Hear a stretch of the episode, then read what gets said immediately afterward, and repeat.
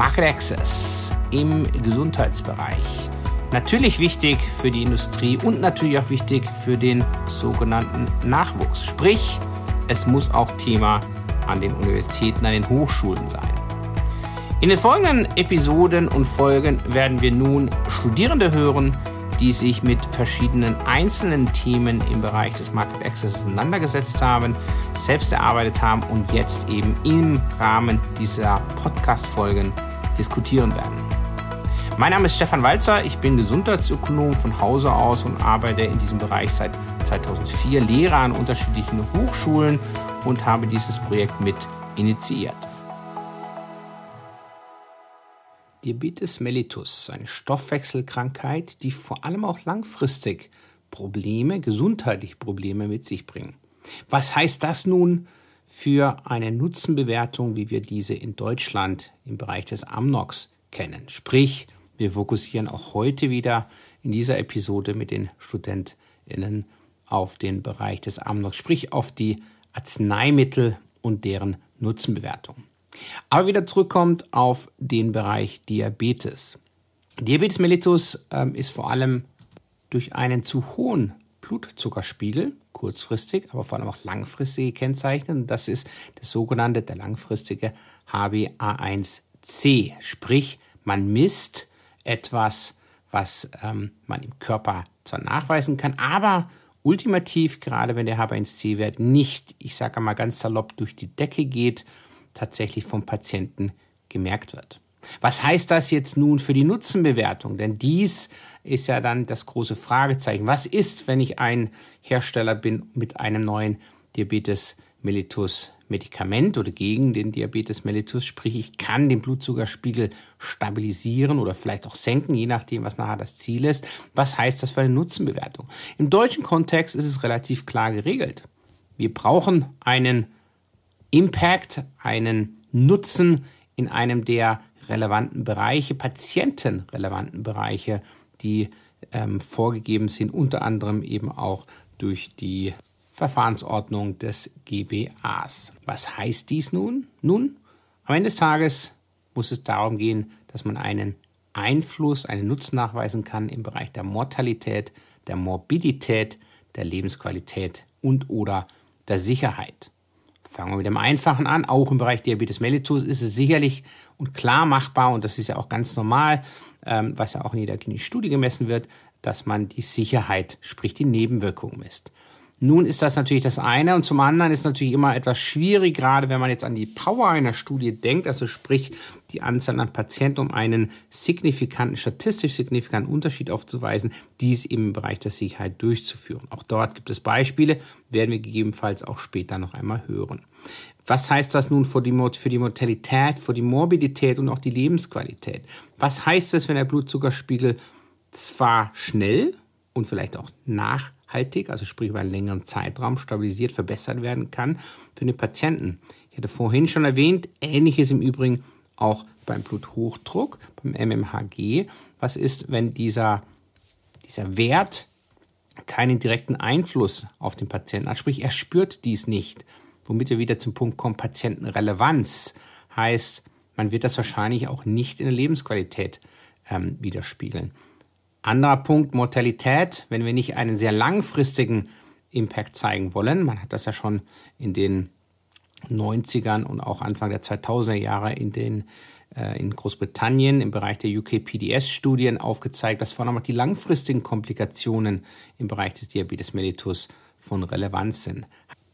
Das heißt natürlich auch im Bereich des Amnox, dass man solche langfristigen Effekte eigentlich in einer Studie nachweisen müsste bzw. muss. Und das hat man auch in den bisherigen Einreichungen, den bisherigen Nutzbewertungen des GBAs praktisch so aufgefunden. Aber ich möchte nicht zu viel vorweggreifen, denn die drei Studentinnen Matthäa Bauer, Elisa Seemüller und Leonie Stegmüller haben natürlich einen schönen Überblick über die bisherigen Amnok-Bewertungen im Diabetes zusammengefasst. Selbstverständlich sind die Meinungen und die Äußerungen von den drei Studentinnen ihre persönliche Meinung und stehen nicht für die Meinung oder Interessen der jeweiligen Firmen, bei denen diese momentan angestellt sind. Die Diskussionen und die Ausarbeitung wurden hierbei im Rahmen der des Studiums an der Dualen Hochschule Baden-Württemberg in Lörrach arbeitet und dort im Bereich des Market Access. 2022 verlieren in Deutschland 31 pharmazeutische Substanzen ihren Grundpatentschutz. Das bedeutet, es wird ein Umsatzvolumen von knapp 1,9 Milliarden Euro für den generischen Markt frei. Unter den Antidiabetika befinden sich dabei drei besonders umsatzstarke Substanzen. Sie setzen zusammen rund 202 Millionen Euro Umsatz frei.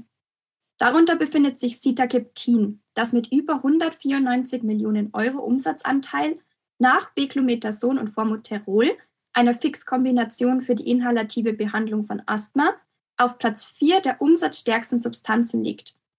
Man kann deshalb davon ausgehen, dass viele Pharmaunternehmen allein aufgrund des hohen Umsatzes sehr großes Interesse an der Herstellung von Medikamenten zur Behandlung von Diabetes haben. Das kann ich mir sehr gut vorstellen. Wir reden ja hier von sehr viel Geld. Aber was ist denn Diabetes überhaupt? Stimmt, vielleicht sollte man das einfach davor noch mal klären. Und zwar ist Typ 2 Diabetes eine Erkrankung des Stoffwechsels, die dazu führt, dass der Blutzuckerspiegel ansteigt. Diabetes kann unterschiedlich ausgeprägt sein. Manche Menschen bekommen die Erkrankung gut in den Griff, während es bei anderen in den Jahren zu Folgeschäden führt. Es gibt dabei zwei Hauptformen des Diabetes mellitus. Typ 1 Diabetes tritt in der Regel schon im Kindes- oder Jugendalter auf. Dazu kommt es, weil die Bauchspeicheldrüse geschädigt ist und kein oder nur wenig Insulin produzieren kann. Beim Typ 2 Diabetes dagegen wird das Insulin von den Körperzellen immer schlechter aufgenommen und verwertet. Es wird auch Altersdiabetes genannt, weil es sich hier oft im erst im höheren Lebensalter bemerkbar macht. Typ 2 ist wesentlich häufiger als Typ 1 und ist etwa bei 90 Prozent der Menschen vorhanden. Und wie genau erkranken Menschen eigentlich an Diabetes? Also was könnten da die Ursachen sein? Das kann man sich ungefähr so vorstellen, dass der Zucker aus der Nahrung so im Körper verteilt wird, dass alle Organe gut versorgt sind. Damit das aber richtig funktionieren kann, ist unter anderem das Hormon Insulin nötig. Es wird in der Bauchspeicheldrüse hergestellt und nach einer Mahlzeit ins Blut abgegeben, wenn der Blutzuckerspiegel ansteigt. Es bewirkt dann, dass die Zellen zum Beispiel in der Leber oder in den Muskeln den Zucker aus dem Blut aufnehmen können. Wenn die Insulinwirkung aber gestört ist, kann der Blutzucker eben nicht richtig verwertet werden. Als Folge davon steigt der Zuckerspiegel dann im Blut an. Beim Typ-2-Diabetes stellt die Bauchspeicheldrüse zwar eigentlich genug Insulin her, es wirkt aber immer nicht an den richtigen Organen. Eine Zeit lang kann die Bauchspeicheldrüse das dann auch ausgleichen, indem sie einfach mehr Insulin herstellt. Irgendwann kommt aber das Organ dann auch nicht mehr in, hinterher und kommt an seine Grenzen. Dann steigt der Blutzuckerspiegel an. Ein Faktor, der Typ-2-Diabetes begünstigt, ist zum Beispiel ein ungesunder Lebensstil mit Übergewicht, zu wenig körperliche Bewegung, das Rauchen oder aber auch ballaststoffarme, fett- oder zuckerreiche Ernährung. Es gibt aber auch einfach ein genetisch erhöhtes Risiko. In manchen Familien tritt die Erkrankung einfach häufig. Okay, und was heißt denn häufig? Wie viele Personen betrifft es ungefähr oder wie viele Personen betrifft es denn in Deutschland allein? Weltweit leiden über 400 Millionen Menschen an dieser Erkrankung, tendenz steigend. In Deutschland gibt es aktuell mehr als 8,5 Millionen Menschen mit Diabetes. Innerhalb eines Jahres erkranken 12 von 1000 Personen neu an Diabetes. Pro Jahr kommen so mehr als 600.000 Neuerkrankungen hinzu und das entspricht etwa 1600 Neuerkrankungen pro Tag. Okay, wow, 8,5 Millionen Menschen in Deutschland. Da muss doch der Staat irgendwie entgegenwirken, oder? Also bei Diabetes ist es vor allem wichtig, seinen Körper und die Erkrankung gut zu verstehen und zu wissen, was man selbst für seine Gesundheit tun kann. Es gibt dazu Unterstützung, zum Beispiel durch Ärztinnen und Ärzte und andere Fachleute, zum Beispiel aus der Pflege, der Diabetes- und Ernährungsberatung sowie aus der medizinischen Fußpflege. In Deutschland gibt es darüber hinaus ein breites Angebot zur persönlichen Beratung und Unterstützung im Krankheitsfall. Auch Selbsthilfegruppen gehören dazu. Eine weitere Möglichkeit ist es, an einem Disease Management Programm, kurz DMP, seiner Krankenkasse teilzunehmen. Diabetes-Schulung, Beratung und umfassende ärztliche Betreuung liegen hier in der Hand von Diabetes-Fachleuten. Sie unterstützen dabei, im Alltag mit der Erkrankung und der Behandlung zurechtzukommen. Diese DMPs sind unter anderem Bestandteil des Arbeitsprogramms des GBAs für 2022. Im laufenden Kalenderjahr wird der GBA die Anforderungen an die DMPs zu Diabetes mellitus Typ 2, Asthma, Brustkrebs und COPD aktualisieren. Welche Behandlung grundsätzlich bei Typ-2-Diabetes sinnvoll ist, hängt von mehreren Einflüssen ab. Dazu zählen unter anderem das Alter, andere Erkrankungen, die Lebenssituation und die persönlichen Ziele. Matthäa, du hattest ja vorher schon Medikamente angesprochen, die super aktuell sind und deren Patentschutz abläuft. Welche medikamentösen Behandlungen gibt es denn neben diesen staatlichen Programmen? Zur Behandlung von Typ-2-Diabetes stehen mehrere Wirkstoffe zur Verfügung. Metformin ist bei Diabetes Typ 2 das Mittel der ersten Wahl, wenn Diabetespatienten Medikamente erhalten sollen. Es hemmt die Zuckerproduktion in der Leber und sorgt dafür, dass der Darm weniger Zucker aufnimmt. Dadurch senkt es dann den Blutzuckerspiegel. Metformin kann dadurch vermutlich einige vorzeitige Todesfälle und herzbedingte Folgeschäden des Diabetes verhindern. Wenn die Nierenfunktion erheblich eingeschränkt ist, dürfen die Patienten aber gar kein Metformin bekommen. Medikament wird grundsätzlich als Tablette eingenommen und wird oftmals mit anderen Wirkstoffen kombiniert, so wie zum Beispiel Sulfonylharnstoffe. Sie regen an, dass der Körper mehr Insulin freisetzt, wodurch der Blutzuckerspiegel gesenkt wird. Sulfonylharnstoffe können vermutlich einige Folgeschäden an Augen, Nerven und Füßen verhindern. Es kann jedoch zu Unterzuckerungen und auch zur Gewichtszunahme kommen. Sulfonylharnstoffe nehmen die Patienten als Tablette dann zusätzlich zu Metformin, wenn der Blutzucker weiterhin zu hoch ist. DPP-4-Hämmer sorgen dafür, dass ein Hormon langsamer abgebaut wird, welches die Ausschüttung von Insulin fördert. So senken sie den Blutzuckerspiegel. Ob sie Folgeschäden des Diabetes verhindern können, wurde bisher aber noch durch keine Studien richtig belegt. DPP-4-Hämmer oder auch DPP-4-Inhibitoren können zusätzlich zu Metformin als Tablette eingenommen werden, hier auch, wenn der Blutzucker einfach immer noch zu hoch ist. Das sind ja schon wirklich einige. Es gibt zudem aber auch noch Glyphluzine. Durch Glyphluzine scheidet der Körper mehr Zucker über den Urin aus. Das senkt den Blutzuckerspiegel. Glyphluzine können außerdem einige vorzeitige Todesfälle und Schäden an Herz und Nieren verhindern. Diese Wirkung zeigen sie vor allem bei Menschen mit bestehender Herzerkrankung. Glyphluzine erhalten die Patienten ebenfalls als Tablette zusätzlich zu Metformin. Glutide hingegen fördern die Insulinausschüttung und hemmen ein Hormon, das den Blutzuckerspiegel erhöht. Sie senken den Blutzucker und verhindern außerdem einige Schäden an Herz und Nieren. Auch sie wirken am deutlichsten bei Menschen mit einer Herzerkrankung. Diese Wirkstoffe werden nicht als Tablette eingenommen, sondern meist gespritzt und das aber wieder zusätzlich zu Metformin. Und nun kommen wir zum wahrscheinlich bekanntesten, nämlich Insulin. Insulin ist ein Hormon, das den Abbau des Zuckers im Blut fördert und so den Blutzucker stark senkt.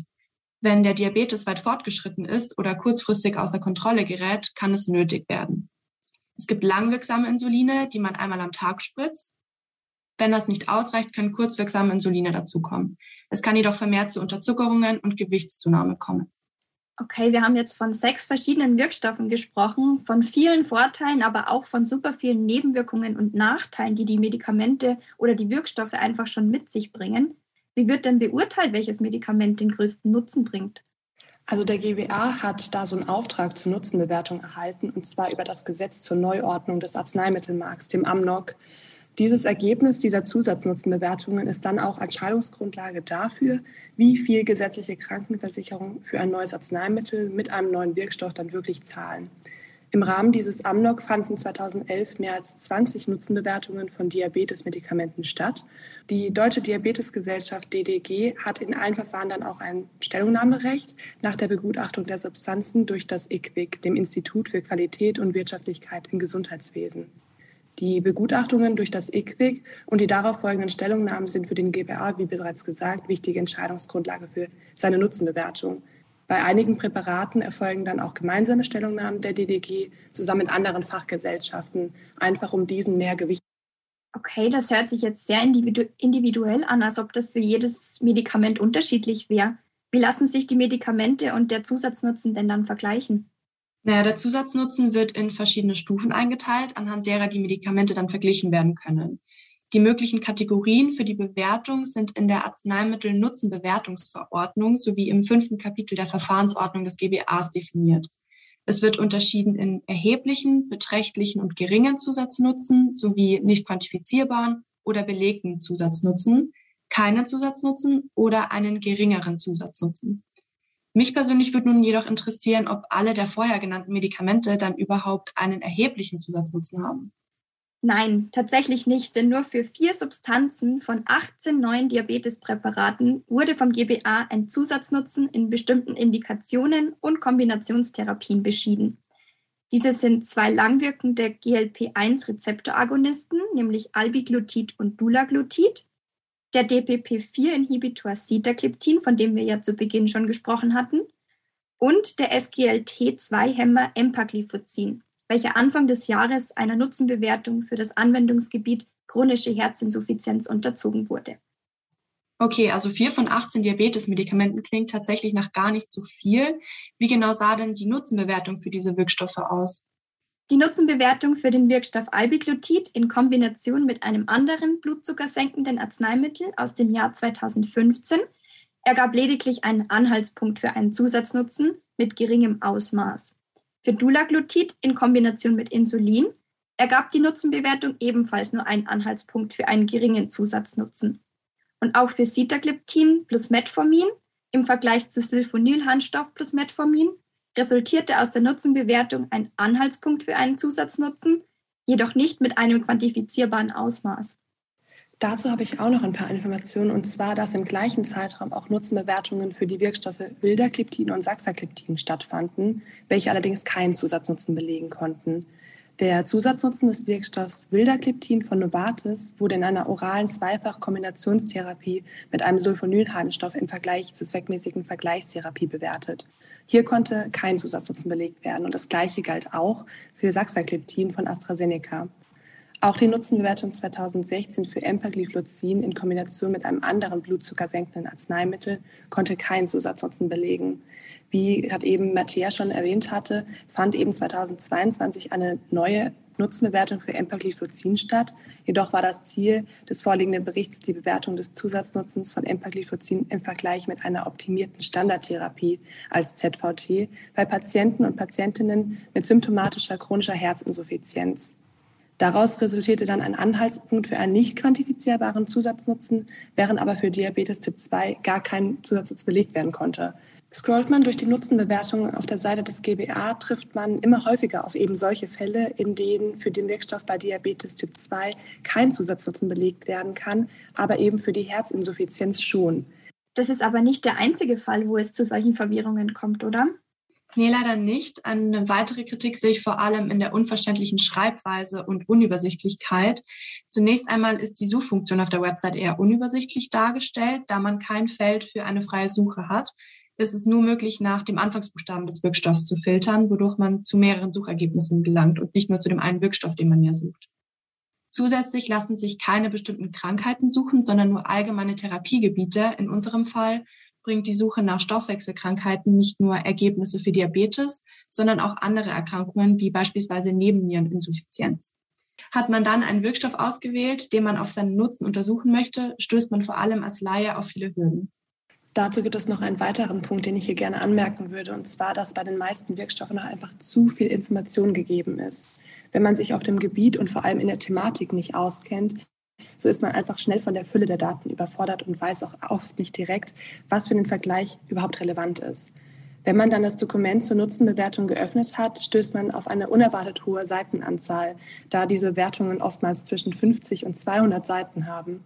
Auch beim Lesen selbst hat vor allem die wissenschaftliche Schreibweise möglicherweise Unverständnis zur Folge, weshalb es dem Laien dann schwerfallen könnte, für die für sich nützlichen Informationen herauszufiltern. Des Weiteren könnte der Aufbau der Dokumente für den Laien unübersichtlich sein, da man als Laie oft überhaupt nicht sehen kann, wie die einzelnen Abschnitte überhaupt im Zusammenhang stehen. Und es wird auch hier nicht deutlich, wo für den Endverbraucher wirklich die wichtigen Daten stehen. Okay, das sind wirklich viele Seitenzahlen und viele Schwierigkeiten, die da auf einen zukommen. Wird dann überhaupt schnell oder auch nur einfach ersichtlich, ob der Wirkstoff einen Zusatznutzen hat? Naja, generell stellt das Finden des Zusatznutzens eine große Hürde dar. So sind die Informationen meist zuerst in Fließtext und anschließend als Tabellenform dargestellt oder manchmal auch umgekehrt. Und dabei bekommt man manchmal das Gefühl, dass die Aussage der Tabelle von der des Fließtextes abweicht. Ich stelle mir gerade die Frage bei all den Problematiken und auch Kritiken, die wir gerade gegen diese Nutzenbewertungen geäußert haben, was denn überhaupt der allgemeine Sinn ist. Also warum wird so viel Zeit investiert und auch Kosten ähm, für diese Nutzenbewertungen? Was bringen die denn? Ja, man würde grundsätzlich ja erstmal denken, dass die Nutzenbewertungen unter anderem dem Vergleich von Wirkstoffen und Medikamenten für den Endverbraucher dienen, um eben Transparenz zu gewährleisten und der allseits bekannten Informationsasymmetrie im Gesundheitswesen so ein bisschen zumindest entgegenzuwirken. Allerdings wird aber durch die Unübersichtlichkeit und diese große Fülle an Informationen und eben dieser komplizierten Informationsdarstellung, von der wir jetzt eben schon gesprochen haben, ganz klar, dass die Nutzenbewertung eben nicht auf den Endverbraucher ausgerichtet ist. Viele Patienten wissen ja auch gar nicht, dass der GBA die Möglichkeit zur Einsicht des Dossiers und der Nutzenbewertung bietet. Man muss sich dabei natürlich immer bewusst sein, dass die Nutzenbewertungen von den Herstellern genutzt werden, um eine Grundlage für Preisverhandlungen mit der GKV zu schaffen. Und das ist das eigentliche Ziel.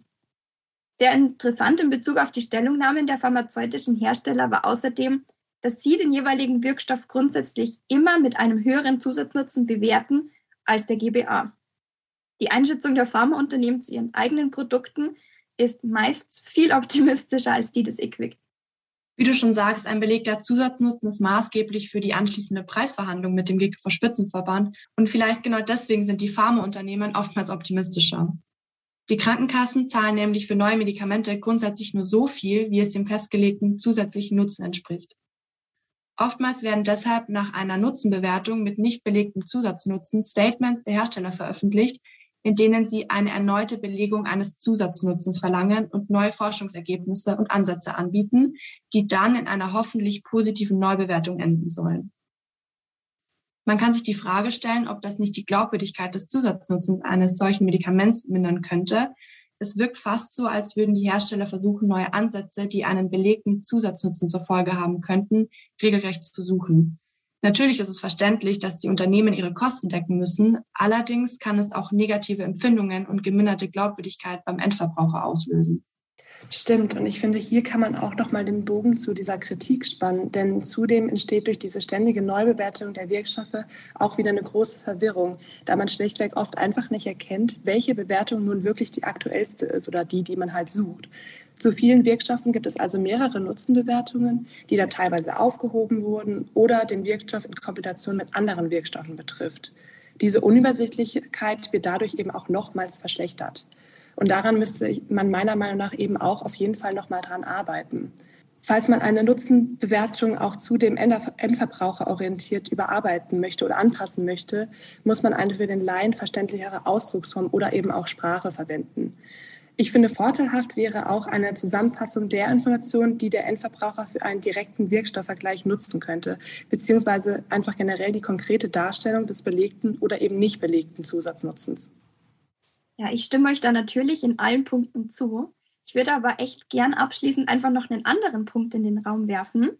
Ein großes Manko meiner Meinung nach ist nämlich auch der Miteinbezug des Endpunkts Lebensqualität. Die Definition sogenannter patientenrelevanter Endpunkte, also das Zielkriterium zur Messung von Wirksamkeit, Verträglichkeit, Nützlichkeit und Schädlichkeit von Arzneimitteln, stellt sich eben im Bereich der Antidiabetika noch schwieriger dar als in anderen Bereichen. Bei Nutzenbewertungen werden die Endpunkte hier stark auf die Sterblichkeit ausgerichtet.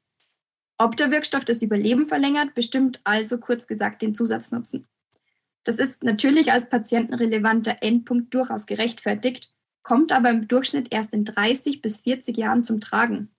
Deshalb müsste das Nutzenbewertungsverfahren von Antidiabetika auch andere messbare Kriterien, die nicht auf eine in Zukunft gerichtete Mortalität abzielen, wie zum Beispiel eben die Verbesserung der Lebensqualität der Betroffenen in der Gegenwart, mehr in den Fokus rücken. Der Patient soll sich schließlich durch den Wirkstoff auch einfach jetzt und im Alltag besser fühlen. Nur in einer von drei Nutzenbewertungen der Wirkstoffe die mit einem Zusatznutzen belegt wurden, wurde der Endpunkt gesundheitsbezogene Lebensqualität überhaupt betrachtet. Und das muss man erstmal sacken lassen.